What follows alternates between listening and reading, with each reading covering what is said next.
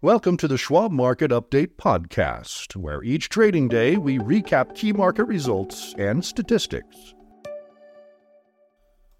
I'm Keith Lansford, and here's a summary of what happened today, Friday, January 12th.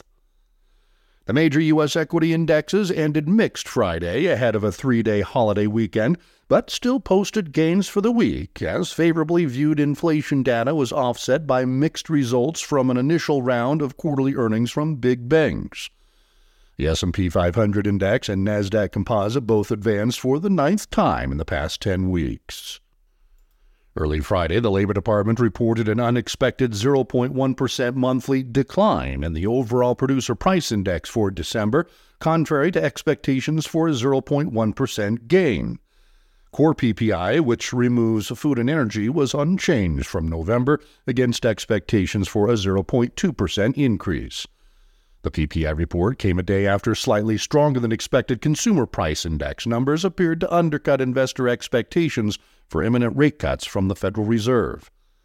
Friday also brought the unofficial start of quarterly earnings season, with major banks including Bank of America, Citigroup, JP Morgan Chase, and Wells Fargo reporting results. Earnings for all four took billion dollar hits due to special assessments by the Federal Deposit Insurance Corporation, or FDIC, to recover losses associated with protecting uninsured depositors after the closures of two U.S. banks earlier last year. Bank results were mixed, and that was reflected in the varied reaction in stock prices, said Nathan Peterson, Director of Derivatives Analysis at the Schwab Center for Financial Research.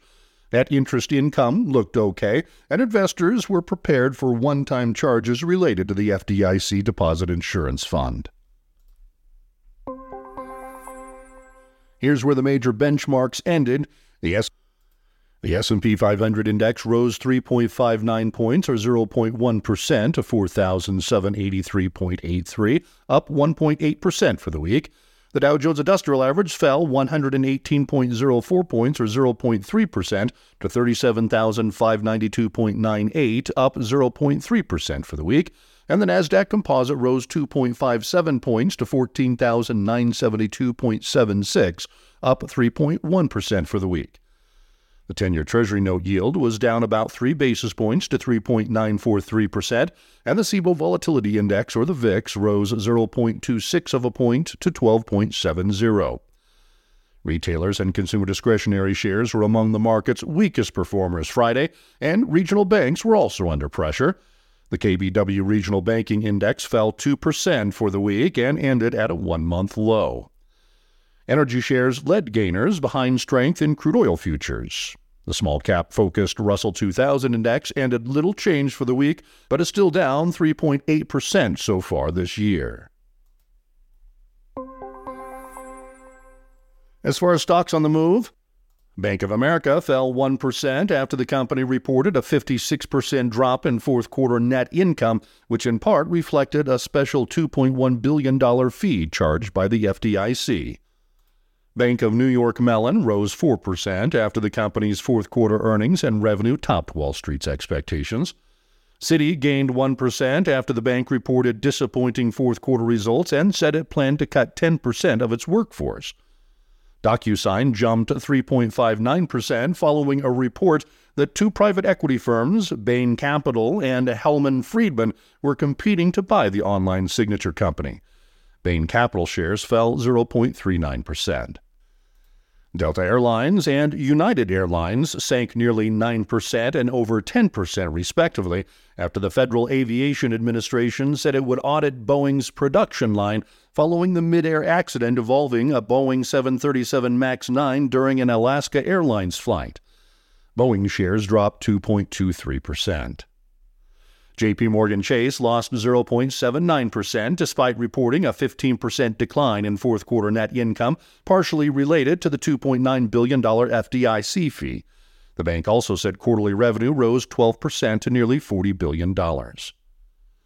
Tesla fell 3.67% following reports the electric vehicle maker lowered its prices in China. United Health fell 3.39% as higher costs reported in the health insurer's quarterly results overshadowed stronger than expected earnings. And Wells Fargo fell 3.3% after the bank warned its net interest income for 2024 could decline from last year, overshadowing earnings and revenue that surpassed expectations. Earnings season accelerates next week with more major banks scheduled to report results Tuesday, including Goldman Sachs, Morgan Stanley, and PNC Financial Services Group. Wednesday's lineup includes aluminum producer Alcoa, credit card issuer Discover Financial Services, and regional lender U.S. Bancorp. Friday's PPI numbers added to a lengthy list of receding inflation readings over the past year. The latest numbers illustrated how the Federal Reserve's historically aggressive policy tightening cycle, launched nearly two years ago, appears to have mostly brought once soaring price pressures under control. For December PPI, a 0.4% decline in goods prices was largely responsible for the monthly decline in headline PPI, while services prices were about flat. PPI tracks wholesale prices, or what manufacturers and other companies, not consumers, pay for goods. Because companies often pass higher or lower costs on to consumers, PPI can be viewed as a barometer of future consumer prices. On Thursday, the Labor Department said the overall and core rates of CPI each rose 0.3% in December from November, both above expectations for increases around 0.2%. But compared to year earlier levels, the core rate posted a 3.9% year over year increase in December, down from a 4% rise in November, and the first sub 4% core rate increase since mid 2021. December PPI looks more benign than yesterday's CPI, Schwab's Peterson said. Late this week, investors continue to hold relatively high expectations that the Fed will lower rates as soon as March. Many analysts, by contrast, say May or June may be a more likely time frame for an initial rate cut, noting that inflation remains above the Fed's 2% long term target. Late Friday, futures traders pegged 93% odds the FOMC will hold its benchmark funds rate target unchanged at 5.25% to 5.5% following its January 30th and 31st meeting, according to the CME FedWatch tool. The market prices in a 74% chance the funds rate will be a quarter point lower after the Fed's March meeting, up from 64% a week ago. Economic news next week includes December retail sales on Wednesday, followed by housing starts and building permits Thursday. This has been the Schwab Market Update podcast. To stay informed, visit schwab.com/market update or follow the show for free in your favorite podcasting app. And if you like what you've heard, please consider leaving us a rating or a review. It really helps new listeners find the show. As a reminder, all U.S. markets will be closed Monday, January 15th, in observance of the Dr. Martin Luther King Jr. holiday. As a result, no Schwab Market Update podcast will be created, but join us Tuesday for another episode.